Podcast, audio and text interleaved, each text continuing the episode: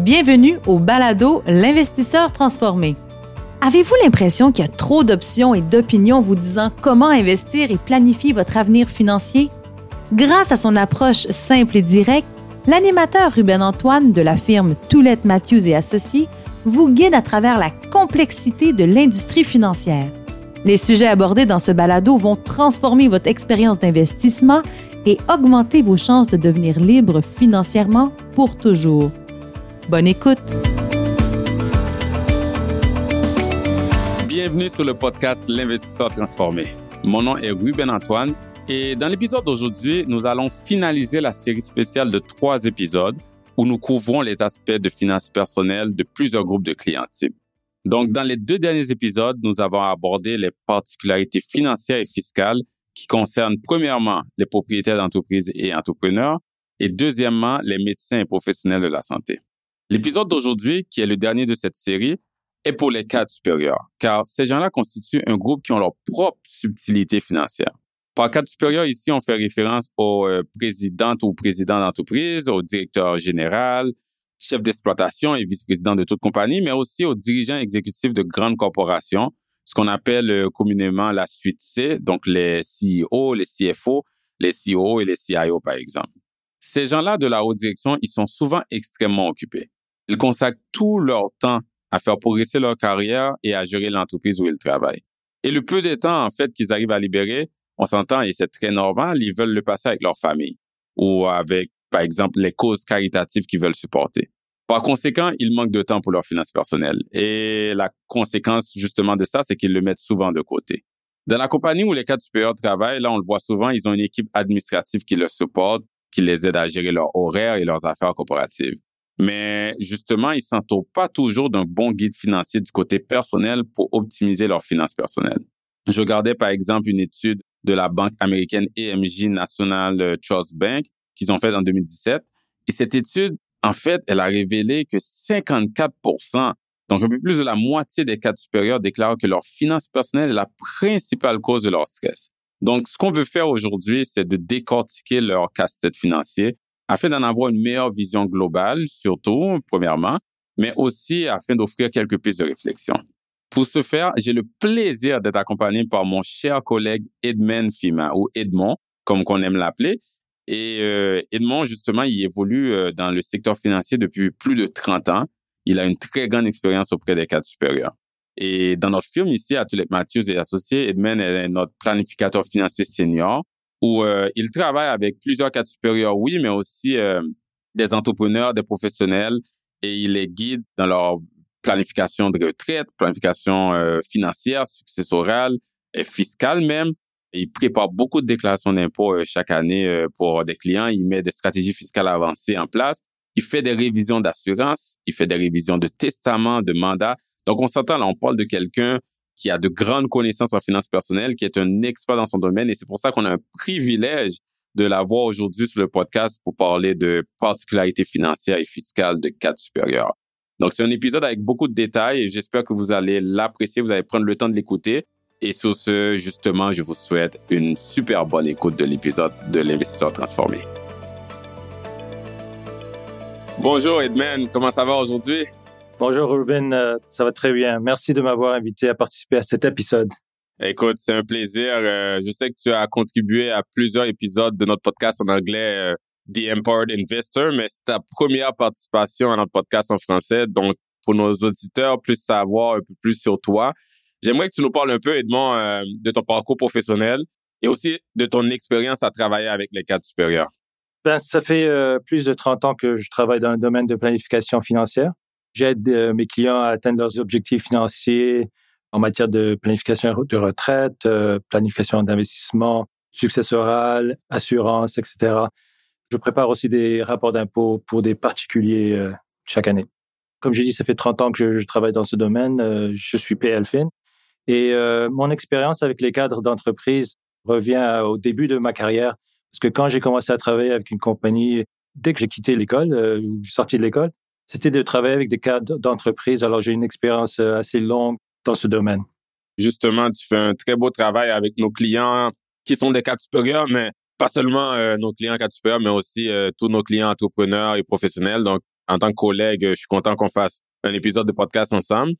Le sujet d'aujourd'hui, c'est les subtilités, les défis financiers, fiscaux et aussi le côté successoral pour les cadres supérieurs.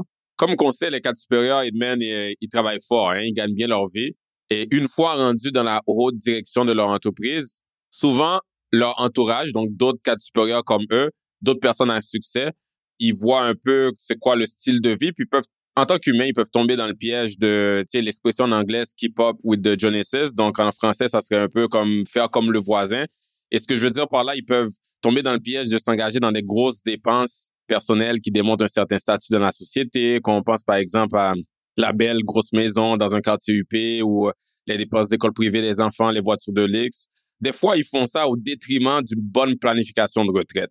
Donc, si, comme première question, si je te demanderais de quel serait ton conseil général pour un cadre supérieur ou aussi pour une étoile montante en route de devenir un dirigeant exécutif, ça serait quoi?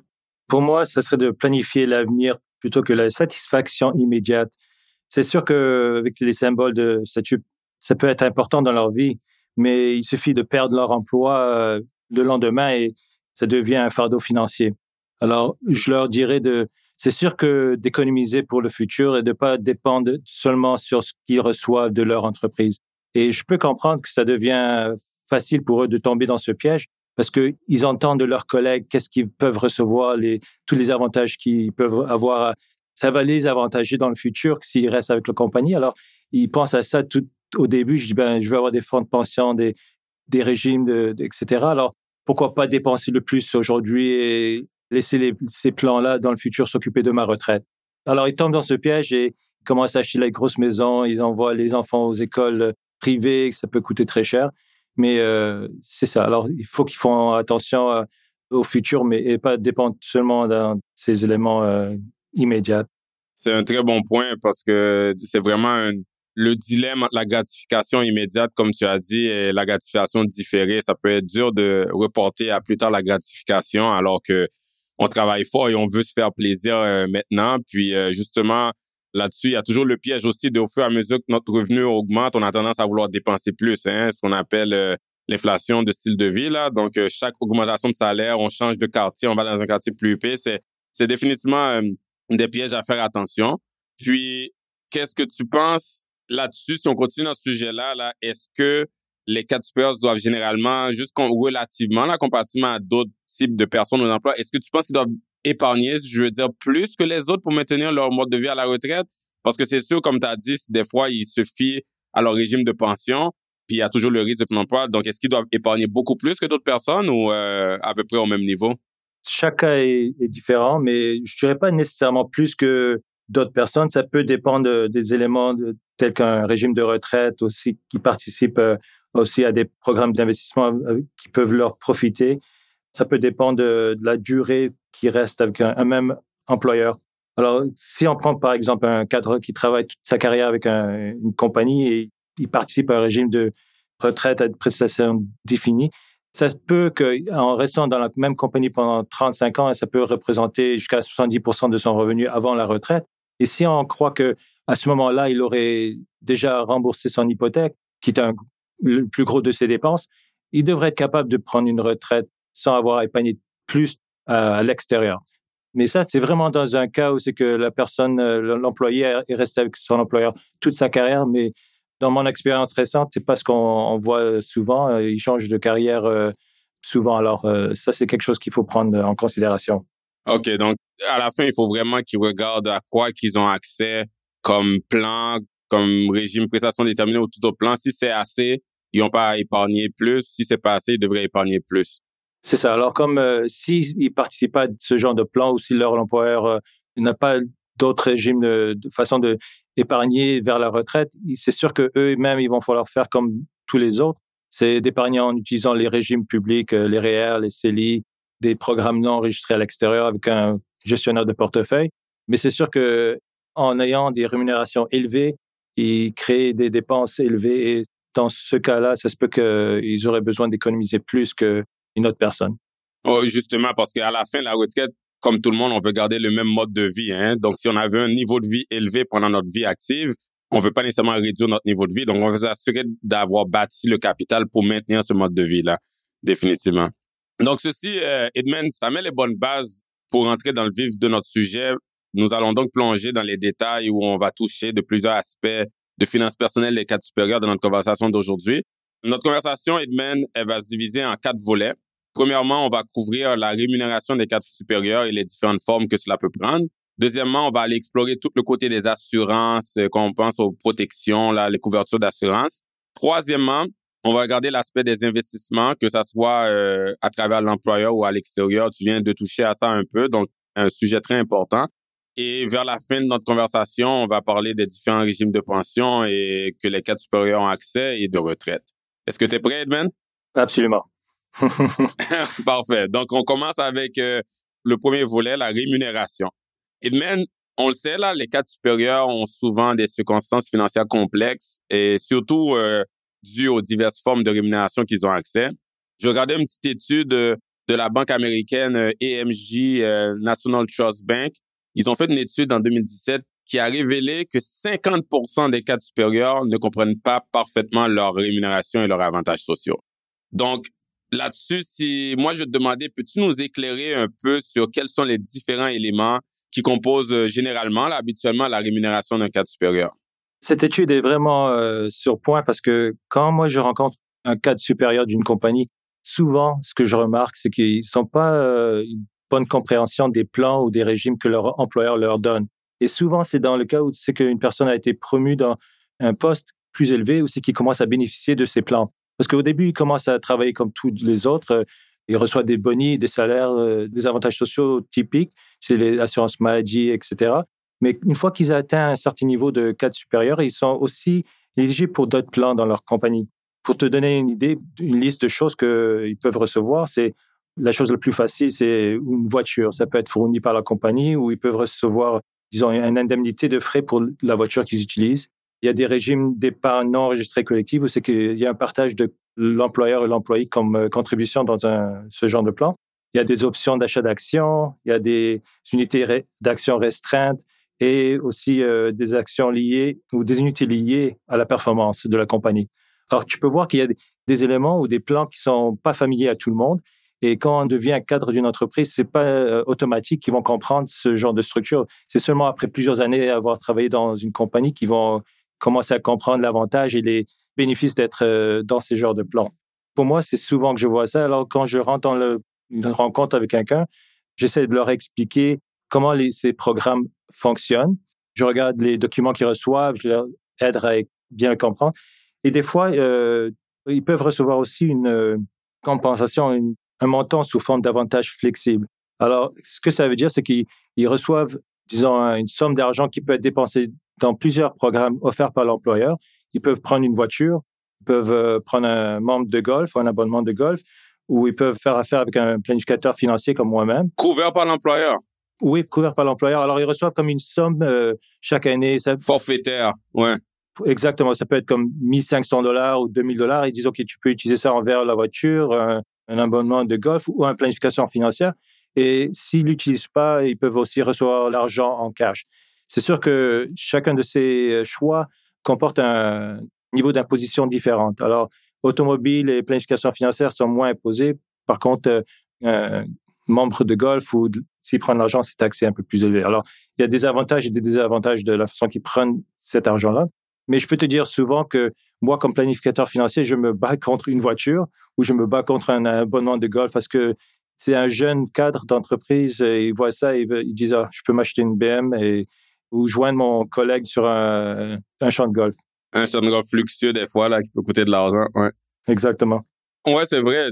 moi, je travaille avec certains cadres supérieurs, par exemple, qui ont euh, justement, euh, ils ont le droit d'aller faire un test privé médical annuel. Là. Donc, j'imagine, il, il, peut y avoir différentes sortes d'avantages à travers notre employeur. Puis, comme tu as dit, le traitement fiscal peut être différent pour chacun de ces avantages-là. Donc, il faut vraiment faire attention avec ça. Là. Il faut se faire conseiller. Ouais, alors quand on parle de traitement fiscal différent, alors je parlais tout à l'heure des options ou des actions restreintes ou liées à la performance, chacune de ces avantages sont taxés différemment. Euh, les options, euh, c'est sur la croissance de l'action qui est taxé. Et au Canada, si tu es dans une province autre que le Québec, tu payes sur 50 du bénéfice. Au Québec, il y, a, deux rapports qu'on fait, alors le fédéral et le provincial. Au fédéral, il est toujours taxé à 50% sur le bénéfice au fédéral, mais euh, au Québec, tu es taxé sur 75% du bénéfice. Alors, quand on compare ça aux autres provinces, on est imposé un peu plus au Québec sur les options, les options d'achat d'actions. Les unités d'action restreintes ou de performance, ils sont taxés à 100% sur la valeur comme un salaire, mais ils sont liés aux unités ou à la valeur de la compagnie sur la bourse. Puis tu faisais la nuance entre le Québec et le fédéral pour les options d'achat d'actions, mais en général, quand on passe d'avantages sociaux, il y a un impact parce que quand on regarde notre relevé 1 puis notre T4, les gens se demandent souvent pourquoi mon revenu est différent, le T4 fédéral et le relevé 1, là, les relevés fiscaux.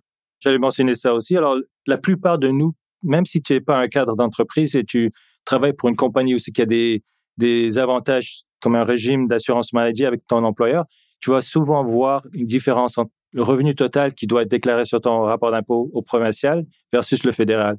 C'est la différence. Euh, ça veut dire que tu as plus de revenus qui est taxé au provincial parce que c'est des bénéfices imposables au Québec seulement et pas au fédéral. Alors souvent on voit cette différence là sur le relevé 1 versus le T4 et ça c'est souvent à cause, ben, c'est principalement à cause du régime euh, d'assurance maladie avec ton employeur. OK, donc un traitement différent. Puis euh, on parle d'assurance maladie, euh, justement, notre deuxième volet, euh, dans les quatre volets qu'on veut couvrir dans notre discussion, c'est de parler d'assurance. Ça, ça fait partie des avantages sociaux de, pas seulement les cadres, plusieurs employés en général, moi, toi et des gens de d'autres entreprises, ils ont accès en général à des couvertures d'assurance offertes par l'employeur, que ce soit des assurances santé et dentaires, qui couvrent en général la famille. On peut voir le ou la conjointe ou les enfants sont couverts dans ces protections-là. Est-ce qu'il y a des considérations spéciales sur lesquelles il faut faire attention quand on parle de ces assurances santé ou dentaire?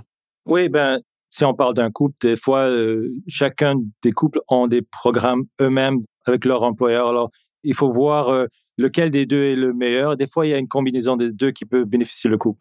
Une des choses euh, qu'on connaît avec les, si on a des enfants qui sont couverts par le régime d'assurance maladie, une fois qu'ils atteignent l'âge de 18 ans, ils sont plus nécessairement éligibles, à moins qu'ils continuent au post-secondaire, là, ils seraient couverts jusqu'à l'âge de 25 ans. Mais après ça, après 25 ans, ils, ils sont plus couverts.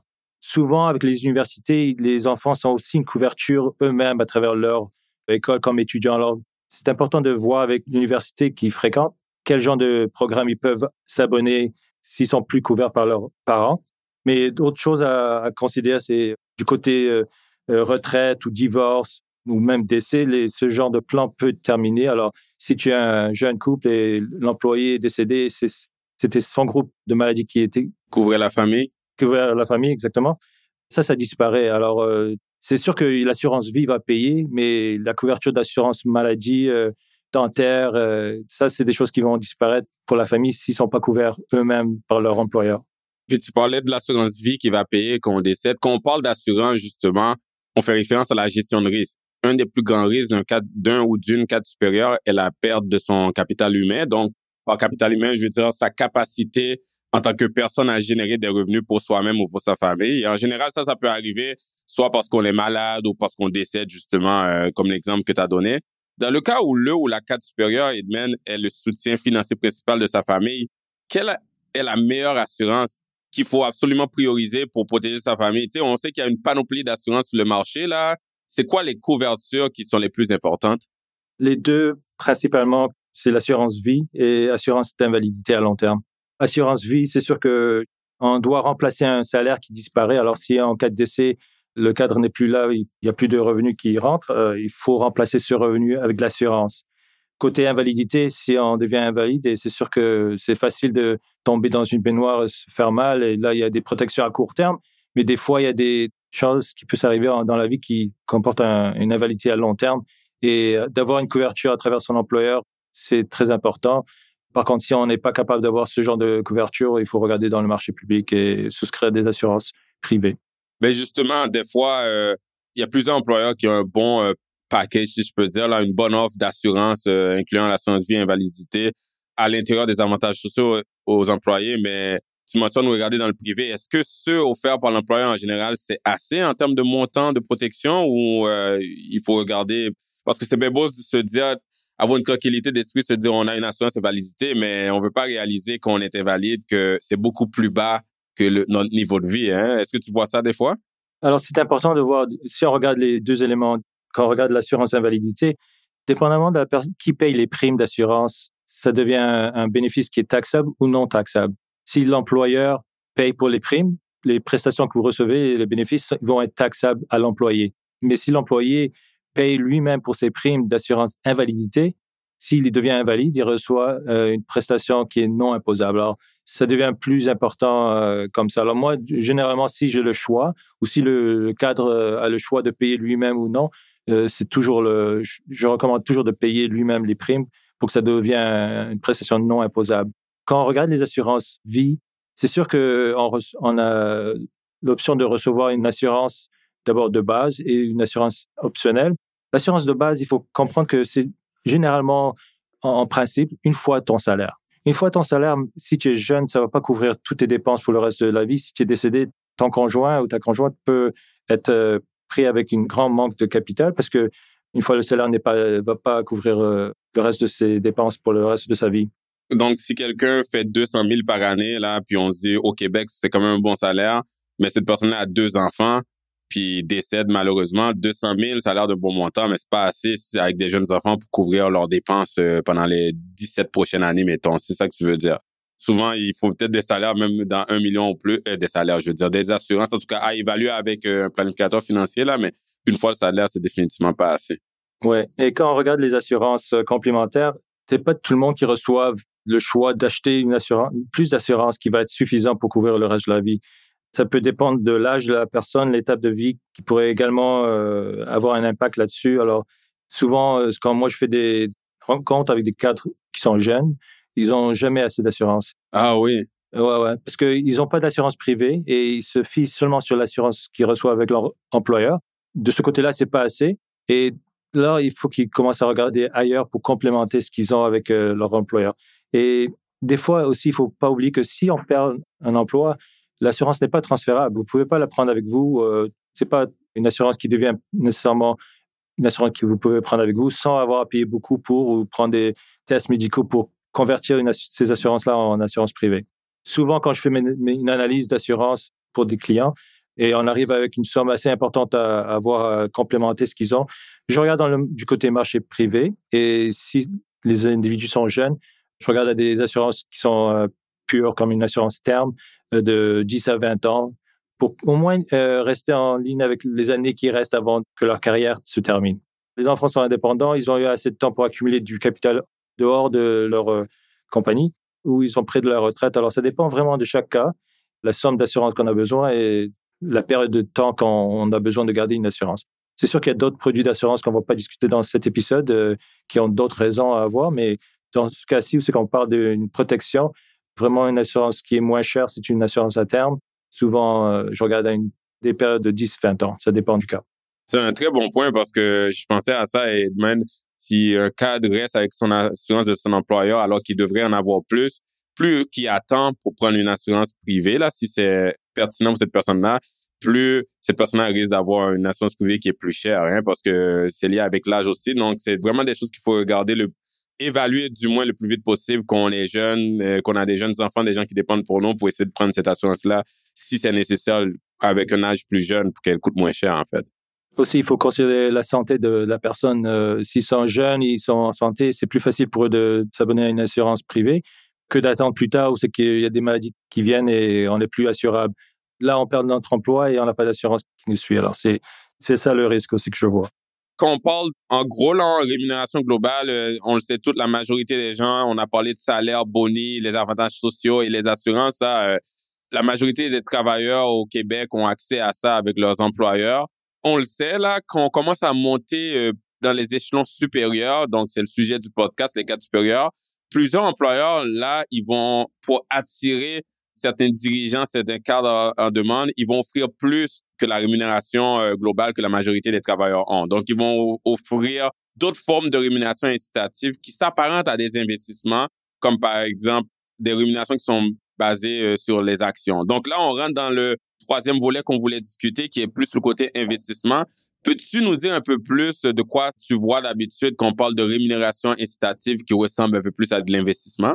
On a touché un peu euh, là-dessus tout à l'heure, mais pour euh, remettre ça en point, c'est les options d'achat d'actions. Ça, c'est une des investissements qu'ils reçoivent ou des compensations qu'ils reçoivent qui sont très importantes pour bâtir une richesse. Les options d'achat d'actions, c'est on reçoit des unités, il y a une période d'attente avant qu'on peut les exercer. Et les unités les, les, sont liées à l'action de la compagnie qui se transige sur la bourse. Le plus que l'action monte, le plus le bénéfice sur ces options. Et ils ont une période de 10 ans avant d'avoir à les exercer.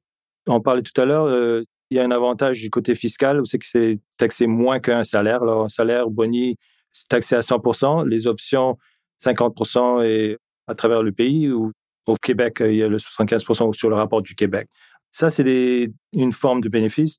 L'autre, c'est des unités d'action restreintes. Alors ça, c'est des actions euh, fictives. Ok, c'est c'est pas vraiment des actions que vous recevez, mais ils se transigent ou se comportent comme des actions réelles négociées sur le marché. Alors, si les actions, si on reçoit 1000 unités et ils sont liés à des actions qui vaut 10 dollars, chaque unité augmente au fur et à mesure que le prix de l'action monte. Et à la fin d'une période d'environ trois ans en général, là, il devient acquise. Ils sont, la personne est a droit de recevoir les actions ou l'argent après impôt. Alors, mais ça, c'est taxé comme du salaire. Quand on parle des actions euh, ou des unités liées à la performance, c'est comme ce que je viens de dire, mais c'est des unités sont, il y a des objectifs que le, la compagnie met en place pour être capable d'avoir un avantage là-dessus. Là, il faut que l'individu ou son département doit atteindre certains objectifs pour être capable de monétiser ces unités. Alors, encore sur une base de, de trois ans, ça dépend de la compagnie. Et ces unités-là, à un certain moment, c'est aussi lié à l'action sur la bourse, mais ils sont, il y a un autre élément de performance qu'ils doivent atteindre pour que ce soit encaissable. Quand on regarde tous les niveaux de cadre, c'est sûr que pas tout le monde euh, sont au même niveau. Il y a des cadres supérieurs qui montent de vice-président jusqu'à président d'une compagnie. Chacun de ces niveaux reçoit un pourcentage qui est différent de l'autre. Alors, c'est sûr que si tu es plus haut dans la compagnie, tu peux avoir une partie de ta compensation qui est plus élevée que quelqu'un qui est dans un niveau plus bas, mais toujours euh, dans ces trois catégories, euh, les options d'achat d'actions, les actions restreintes ou les actions liées à la performance. Alors, c'est ça qu'on voit souvent. Et comme je dis, les deux derniers sont taxés à 100%. C'est pas comme les options d'achat d'actions. Les deux autres, une fois qu'on on encaisse un bénéfice là-dessus, on doit payer l'impôt comme si c'était un salaire. Donc, ils ont des particularités fiscales euh, propres à eux, dans le fond, l'entreprise fait ça pour euh, recruter, fidéliser la main-d'œuvre qualifiée. Puis j'imagine aussi, ben j'imagine, je le vois, vu que c'est lié aux actions, ça aligne les intérêts. L'employé va vouloir travailler euh, pour que l'entreprise performe parce que ça, ça va se traduire en augmentation des actions de l'entreprise et c'est ça que les dirigeants de l'entreprise veulent. Mais en même temps, ça va faire que leurs options d'achat ou leurs unités d'action restreintes ou liées au rendement vont valoir plus.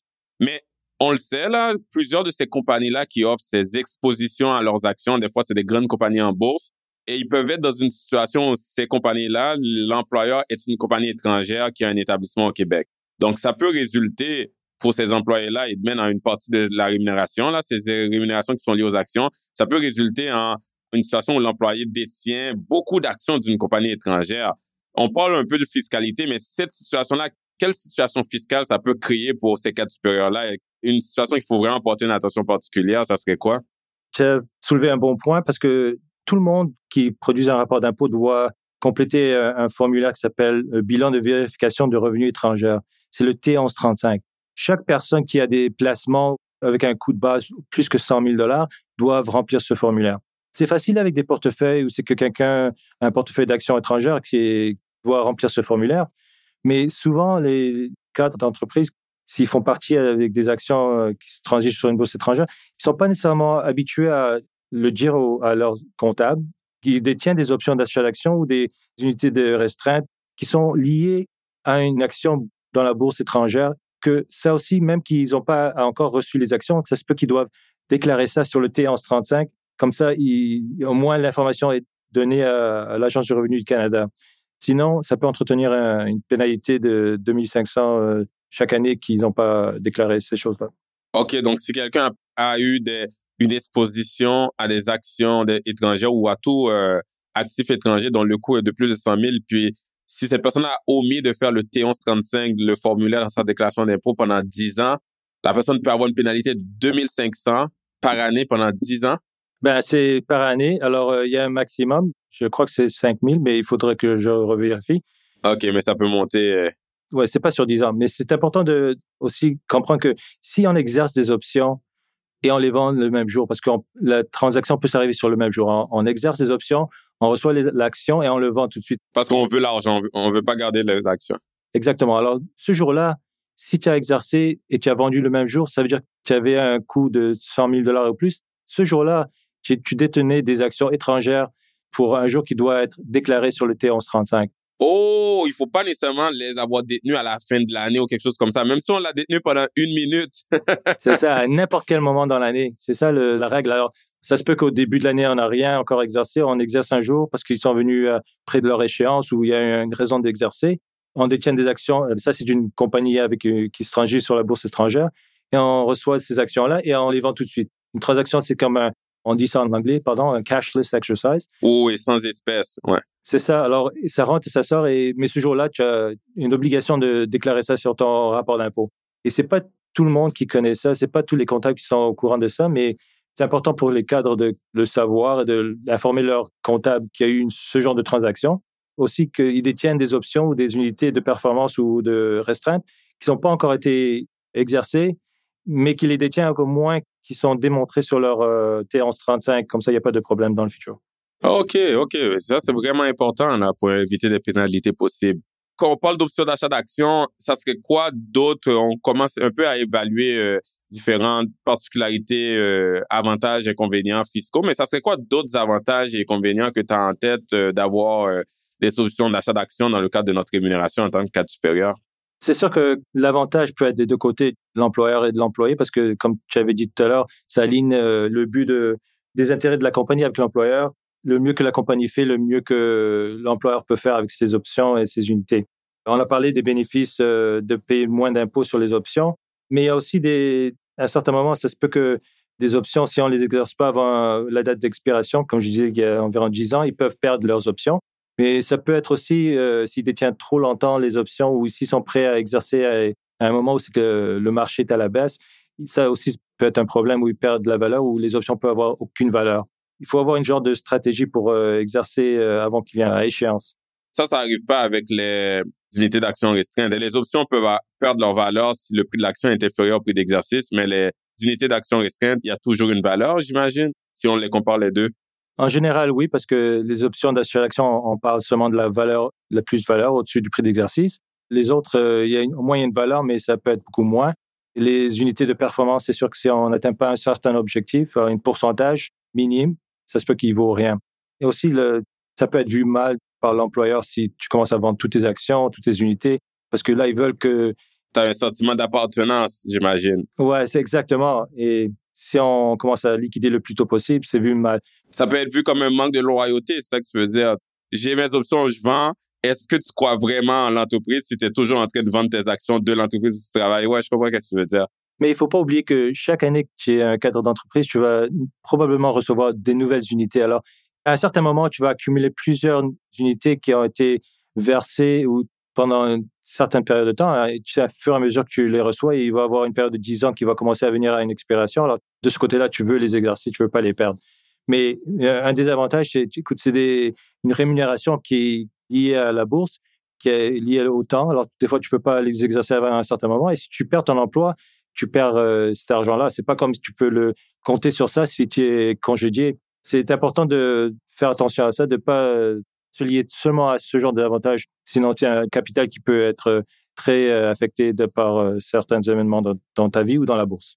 Très bon point. Puis, on parle d'avantages et de désavantages. On peut pas parler de ce sujet-là. C'est sûr que l'avantage d'avoir des options ou tout ce qui est lié à des actions d'une entreprise qui va bien, c'est un excellent moyen de bâtir de la richesse et un patrimoine si l'entreprise est en flèche euh, en train de monter. Mais on peut pas parler de ça sans parler non plus le gros désavantage qui est possiblement d'avoir trop de notre patrimoine justement lié avec une entreprise. Hein. Quand on parle d'accès à des actions, des options d'achat d'actions, je pense que tu le vois souvent, tu l'as vu dans ton expérience, de même plusieurs cadres supérieurs ont généralement une part concentrée de leur patrimoine dans la compagnie qui les emploie.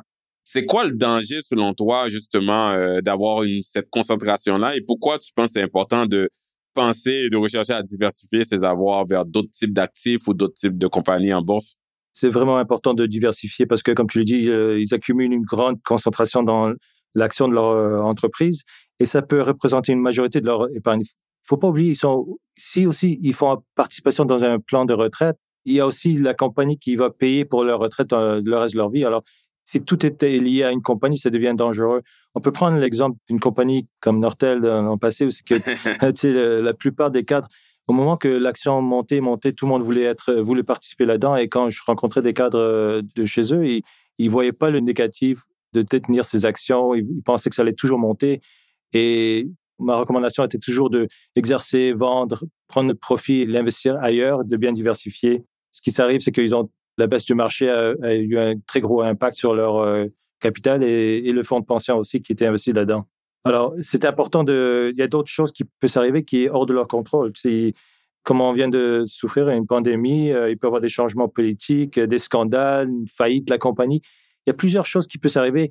Euh, si c'est une compagnie dans le, secteur pharmaceutique, s'il y a un problème avec une de leurs drogues, ça peut affecter la valeur de l'action. S'ils ont plus de temps pour attendre que ça remonte, si la, disons la valeur de l'action est tombée, mais ils ont euh, sept ans devant eux avant qu'une option vienne à exercice, ils peuvent récupérer une partie de la valeur ou, tout. Mais si c'est juste avant euh, qu'une option va, va expirer, euh, c'est sûr que ça va avoir un impact majeur sur le, le total de leur capital. C'est tellement important ce que tu dis. Tu as mentionné Nortel, parce que ce qu'on voit souvent, ça peut être vraiment difficile en tant qu'humain qu'on travaille pour une compagnie comme tu dis, Edmund, et on voit la compagnie aller bien. Et aussi, on a, il y a toujours l'illusion qu'on pense qu'on connaît plus notre compagnie parce qu'on est dedans. Donc, hey, je le sais que c'est un bon placement, là, je travaille dedans. Donc là, ça peut être très difficile pour dire à quelqu'un que la compagnie qui a une action qui vient de faire des vraiment bons rendements dans les 5, 6, 7 dernières années, de dire, sors ton argent de cette compagnie-là pour le mettre ailleurs. Mais à la fin, l'histoire, comme tu as dit, nous a montré quelques exemples. Pas pour dire que ça va arriver à toutes les compagnies, mais irrégularité comptable qu'on pense à Valiant, scandale qu'on pense à Nortel, ou des fois c'est juste la compétition. Hein. On pense à BlackBerry. Euh, c'est une compagnie qui, c'est juste la compétition. Euh, ça avait l'air d'être le futur, mais il suffit qu'un iPhone ou quelque chose a été inventé, puis tout d'un coup cette compagnie-là va moins bien. Donc prendre pour acquis que la compagnie qu'on a va toujours aller bien, ça peut être dangereux. Et même aux États-Unis, là, les gens peuvent se rappeler des histoires comme Enron ou même l'épargne retraite des employés qui étaient des milliards de dollars, c'est juste évaporé avec le scandale. Donc, il faut faire attention. Puis euh, là-dessus, j'ai juste mentionné un, une petite étude que j'ai vue de Cambridge Associates qui a fait une étude sur euh, des portefeuilles d'actions concentrées. Donc, n'importe quelle situation, là, que ce soit des options d'accès d'actions ou quand les gens mettent tout leur placement dans une action, et ils ont vu que 41% à 50% des chances qu'un portefeuille composé d'une seule action va chuter de 25 au cours d'une période de 5 ans. Mais quand on le diversifie, le pourcentage de chute passe de 25 à 13 Donc, c'est sûr que la diversification, c'est pas une panacée pour protéger à 100% contre les pertes, mais elle peut diminuer de moitié le risque associé à garder euh, toutes ses actifs dans une seule action. Donc, juste quelque chose que les gens doivent penser par rapport à ça. Ouais, c'est vraiment une euh, façon de, penser. Une stratégie d'investissement, c'est, il faut jamais être concentré dans une place. À moins que tu aies un entrepreneur et que tu as ta propre compagnie, tu dois, euh, tu sais, tout ton argent, toute ta vie avec cette compagnie-là, c'est différent. Quand on parle d'un cadre d'entreprise ou un employé euh, simple, on a moins de contrôle sur les choses qui peuvent avoir un impact majeur sur euh, notre patrimoine. Exact. Là, on lance le message, Edmund, qu'il faut diversifier pour au moins diminuer la concentration dans une entreprise. Il y a un livre qui s'appelle Preparing Heirs, donc Préparer les héritiers, où les auteurs Roy Williams et Vic Presser ont fait des recherches sur l'héritage de 3250 familles riches et leur étude a révélé une découverte surprenante, mais qui est liée avec ce qu'on dit, que exercer les options d'achat de façon inefficace peut en fait détruire une part importante du patrimoine des gens qui sont fortunés par rapport à des options d'achat d'actions. Ça, c'est très lié avec ce qu'on vient de dire de justement diversifier, mais justement, quelle approche stratégique, parce que là, on parle des gens qui ont exercé leurs actions, mais inefficacement. Donc, toi, quelle approche stratégique tu suggères que les quatre supérieurs peuvent penser quand ils pensent à l'exercice de leurs options d'achat d'actions euh, dans le temps? Ben, il faut comprendre que les employeurs ou des gens qui ont développé ce genre de d'avantages sociaux qui ils voulaient lier la compagnie avec l'employé et que ça bénéficie les deux à long terme. C'est pour ça qu'ils ont, quand ils se sont donné des options, ils leur donnent une période de 10 ans pour les exercer. Alors, c'est pas au début, euh, une fois qu'ils les reçoivent, euh, il n'y a pas vraiment beaucoup de valeur, mais c'est au fur et à mesure, au temps qu'ils augmentent de valeur. Alors, écoute, on peut pas savoir exactement à quel prix l'action va se transiger à chaque moment, mais on peut regarder historiquement que en détenant des actions euh, ou des parts d'actions ou des options d'actions à long terme, les chances vont être qu'ils vont augmenter en valeur et c'est mieux d'attendre le plus longtemps possible avant de les exercer et les, vendre. Alors moi, souvent, ce que j'essaie de faire, c'est de trouver une stratégie de, de liquider, de, quand ils arrivent vers deux à trois ans qui restent dans leur, les options, de commencer à, avoir une discussion avec mes clients, de d'échelonner les, les c'est l'exercice des options sur une période de, disons, deux ans avant qui vient à échéance. Et je le ferai trimestriellement. Comme ça, c'est comme une euh, façon de niveler les prix de l'action au cours des deux dernières années. Et comme ça, il sort petit à petit et pas tout d'un coup. Il y a un impact fiscal aussi à sortir tout d'un coup. Il y a un impact fiscal, mais c'est sûr que tous les clients à cette étape-là, ils sont dans le taux marginal le plus élevé. Alors, ils vont payer de toute façon euh, le maximum avec l'avantage des options qu'on disait tout à l'heure. Mais c'est mieux de planifier une stratégie de sortie qui correspond avec leur situation. Et des fois, s'ils sont près de la retraite aussi, il faut regarder à ça parce qu'il y a un certain moment où c'est qu'ils peuvent perdre des options. Mais écoute, si on perd notre emploi, on n'a pas de contrôle sur ce qu'on peut faire avec ces options. Ils sont perdus souvent. Mais quand on est encore employé, on garde des options qui ont une période de 10 ans à exercer. Je, ça, je regarde vers la fin de cette période-là, 10 euh, les deux dernières années, et je commence à exercer régulièrement. Et il ne faut pas oublier que chaque année, ils reçoivent d'autres options. Alors, il y a un échelonnement déjà naturel qui s'arrive avec ça. Alors, il y a toujours une période de 10 ans qui va venir à échéance chaque année dans le futur. Et je regarde ça et j'essaie de planifier avec mes clients euh, de sortir euh, de ça. Et une fois qu'ils exercent, parce qu'ils peuvent garder l'action, c'est d'exercer et vendre tout de suite, prendre l'argent, le profit après impôt et l'investir ailleurs et diversifier pour euh, minimiser cette concentration qu'on parlait de tout à l'heure. On a survolé la rémunération, les options ou tout autre type de rémunération qui est lié aussi aux actions. En gros, tout ça, là, les gens se font rémunérer pour leur niveau de vie, mais aussi pour bâtir un plan pour couvrir leur niveau de vie dans le futur. Si on va vers le quatrième volet, le dernier volet, qui est justement de parler des régimes de pension, de la retraite et des régimes de pension qui vont supporter cette retraite-là. Et les régimes de pension font partie de la rémunération aussi. Les cadres supérieurs, ils ont souvent euh, accès à différents fonds de retraite. Et là, il y en a différents types de régimes. Quel type de régimes euh, sont typiquement fournis par l'employeur, euh, si tu peux nous donner un peu plus de détails là-dessus? Oui, absolument. Cette section-là, ça peut être un épisode d'elle-même parce qu'il y a beaucoup, beaucoup à oui, dire. Oui. On va garder ça général, ouais. On va garder ça généralement. Alors, en général, à part les REER collectifs que la plupart des employés auraient euh, peut-être avoir accès, ils ont des régimes de pension de prestations déterminées. Ça, c'est euh, un genre de plan où c'est basé sur une formule qui est calculée sur un pourcentage des meilleurs gains euh, multiplié par le nombre d'années de service. Alors ça, c'est vraiment une formule qui détermine dans le futur le, la prestation de retraite. Ça, c'est comme ceux qu'on voit dans le gouvernement, là, où on a un montant qui va être payé à vie qu'on prend la retraite. C'est ça. Des compagnies privées aussi avaient ça, mais de moins en moins parce que ça devient cher pour euh, l'employeur de maintenir l'argent dans ces plans-là pour payer dans le futur. Ce qu'on voit plus souvent, c'est des régimes de prestations à cotisation définis. Alors, c'est un autre genre de plan où c'est que toi, euh, l'employé et l'employeur cotisent un pourcentage du salaire dans un fonds et l'employé a aussi le choix de quel genre d'investissement à choisir et ils accumulent l'argent et c'est tout à l'abri de l'impôt. Ça, c'est le deuxième volet. Il y a d'autres régimes de participation différés aux bénéfices. Ça, c'est moins quelque chose qu'on voit moins souvent. Ou euh, une convention de retraite qui est encore euh, moins euh, quelque chose qui est même moins parce que ça c'est vraiment pour un certain type de personnes qui peut avoir un avantage avec ça. En général, ça c'est les genres de plans qu'on voit dans les cadres supérieurs. Ça peut être aussi une combinaison des deux.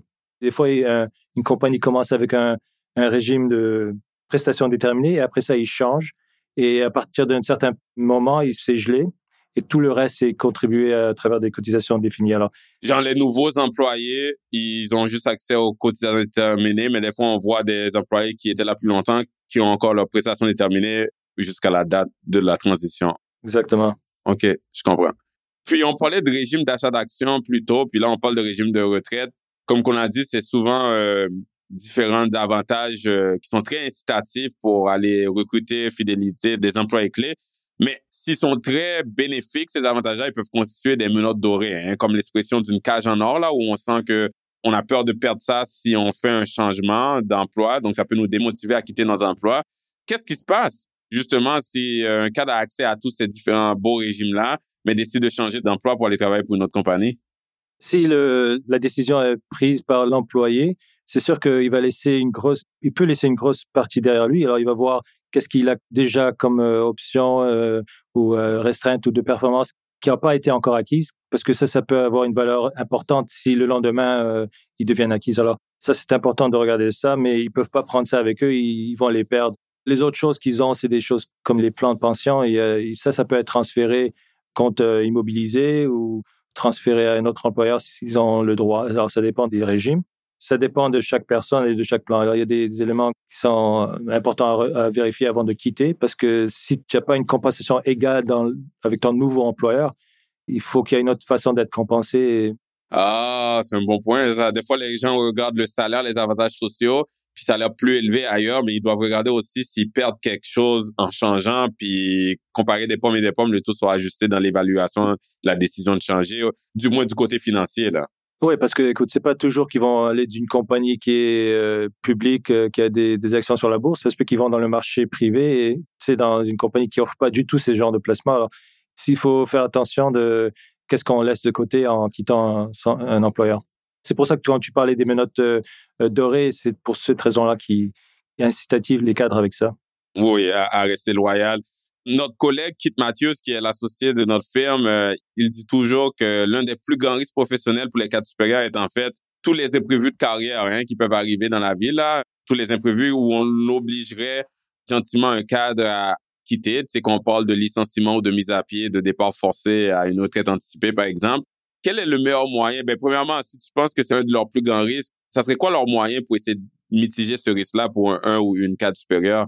Ça peut dépendre de la façon qu'ils ont été euh, recherchés euh, au début, parce que s'ils étaient déjà des cas d'entreprise euh, à un certain niveau, la compagnie qui te recherche va sûrement te mettre un contrat, une clause qui peut te négocier une, indemnité de départ. Alors, si moi j'allais travailler ailleurs et j'avais déjà une, 15 ans d'expérience avec une compagnie et c'est eux qui viennent me chercher, c'est sûr que je leur demanderais de voir une clause dans mon contrat d'emploi qui dit que si ça ne marche pas, que je serai rémunéré à un certain un an de salaire. Ou...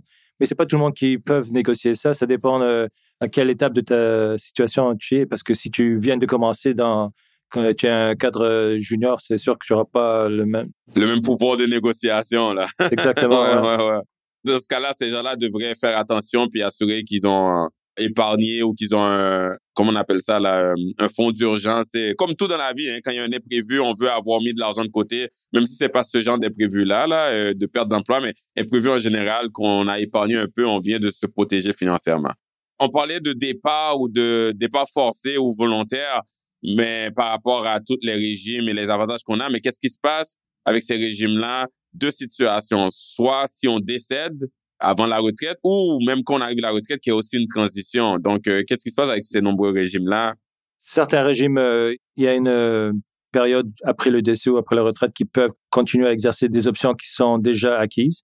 Alors, elles ne sont pas nécessairement perdues, mais la période est souvent très courte. C'est pas comme tu n'auras pas nécessairement sept ans qui restent sur l'option. Ça peut être une période de trois mois qui pourrait exercer certains ce que tu as, mais vraiment en cas de décès, en cas de retraite, si tu es licencié, tu perdrais cette option. Et les plans de retraite, tu peux ou garder le régime de retraite avec l'employeur et commencer à recevoir une pension plus tard à la retraite, si tu es encore vivant, ou tu peux transférer la valeur dans un plan, comme un compte de retraite immobilisé ou dans un d'autre. Alors, ça dépend. Ça dépend aussi si tu es le conjoint euh, survivant. Il y a des options qui vont être euh, disponibles à, cette personne-là. OK, OK. Puis, on vient de toucher à la retraite, là. J'aimerais t'amener, Edmond, du côté un peu plus personnel moins du côté détails financiers et fiscaux, là, euh, la retraite, on le sait, c'est toute une transition. Hein. On se retrouve souvent euh, tout d'un coup avec beaucoup de temps, là, euh, comparativement à qu'on était occupé. Puis ça peut arriver que certaines personnes vivent ça difficilement parce que leur identité était liée avec leur carrière. Hein. Il y en a qui avaient un poste prestigieux quand ils se présentaient. qui es-tu? Je suis le président de. Donc, au moment de la retraite, certains PDG et même des cadres supérieurs, ils font face à cette perte de, si je peux dire, de pouvoir et de prestige ils peuvent vivre ça difficilement euh, psychologiquement et même avoir un peu de doute de soi. Donc, toi, premièrement, j'aimerais te demander, est-ce que c'est une situation que tu vois des fois? Et si oui, quelles recommandations tu aurais pour euh, les cadres supérieurs, les dirigeants exécutifs qui s'apprêtent à faire leur saut de la retraite, qui est une transition qui peut être difficile, justement? C'est drôle que tu parles de ça parce que la chose que j'ai remarqué, c'est sûr qu'on perd notre titre on n'est plus le président, etc.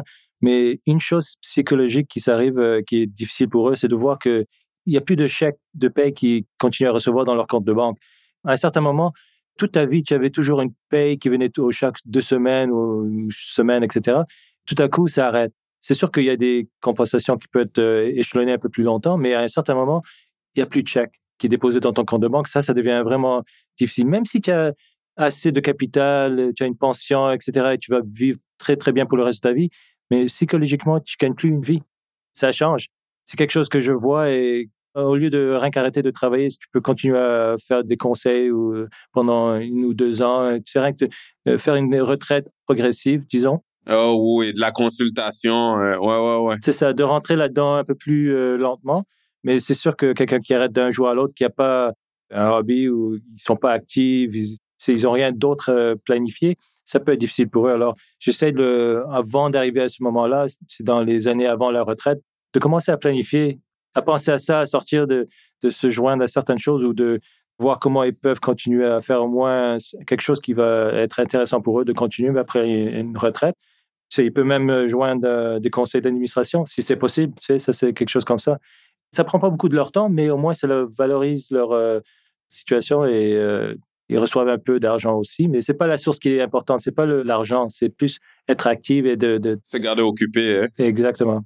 Ouais. ouais, non, c'est ça. Puis au moment de la retraite, Edmond, euh, euh, il y a beaucoup de personnes, leurs enfants sont en train de quitter la maison aussi, donc c'est comme une double retraite.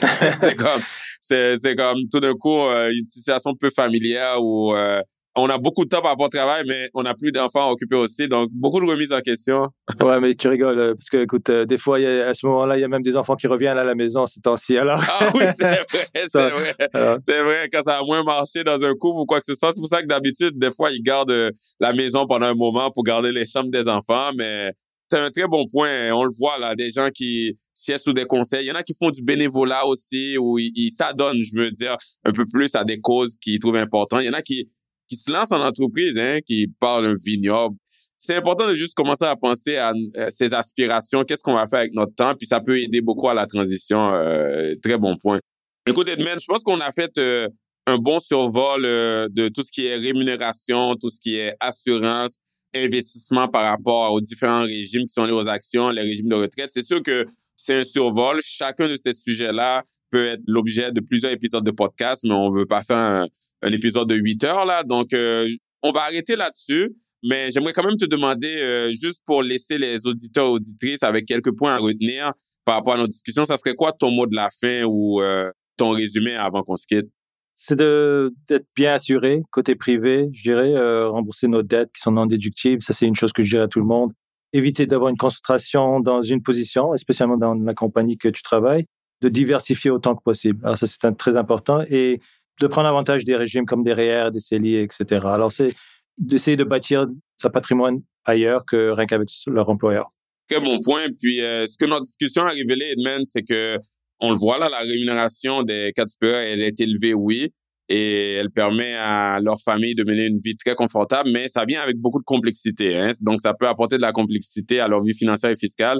Un revenu élevé, ça garantit pas la stabilité financière, mais plusieurs cadres supérieurs, ils n'ont pas beaucoup de temps et quand ils trouvent le temps, ils veulent pas nécessairement passer ce temps-là à penser à leurs finances. Donc, moi, mon mot de la fin, c'est vraiment, si vous manquez le temps, là, les cadres supérieurs, assurez-vous d'être bien accompagnés, de déléguer la gestion de vos finances à des professionnels qui peuvent vous guider dans les bonnes stratégies euh, à prendre pour vous et votre famille. Je donne toujours l'exemple, la même façon que votre compagnie a un CFO, là, un directeur des finances, VP Finances qui s'occupe des finances de la compagnie il est bénéfique pour vous d'engager votre prof CFO personnel qui va s'occuper de votre vie financière personnelle parce que ça va procurer une immense tranquillité d'esprit quand vous savez que vos affaires financières sont bien gérées. Donc, je voulais juste mettre ça comme mot de la fin.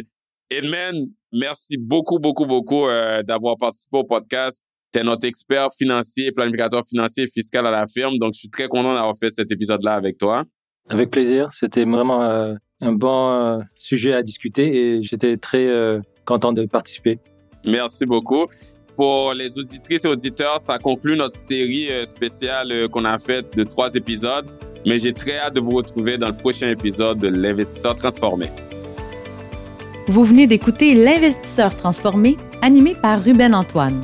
Veuillez visiter le site web tma-invest.com pour vous abonner au balado, demander une copie gratuite du livre L'Investisseur transformé et pour en savoir plus sur la façon dont notre firme aide les investisseurs à atteindre leurs objectifs financiers.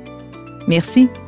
Les investissements et stratégies financières doivent être évalués en fonction de vos objectifs personnels. Les auditeurs doivent alors effectuer leurs propres recherches et consulter un conseiller dans le domaine avant de prendre des décisions sur leur placement et finances personnelles avec les informations fournies dans ce balado.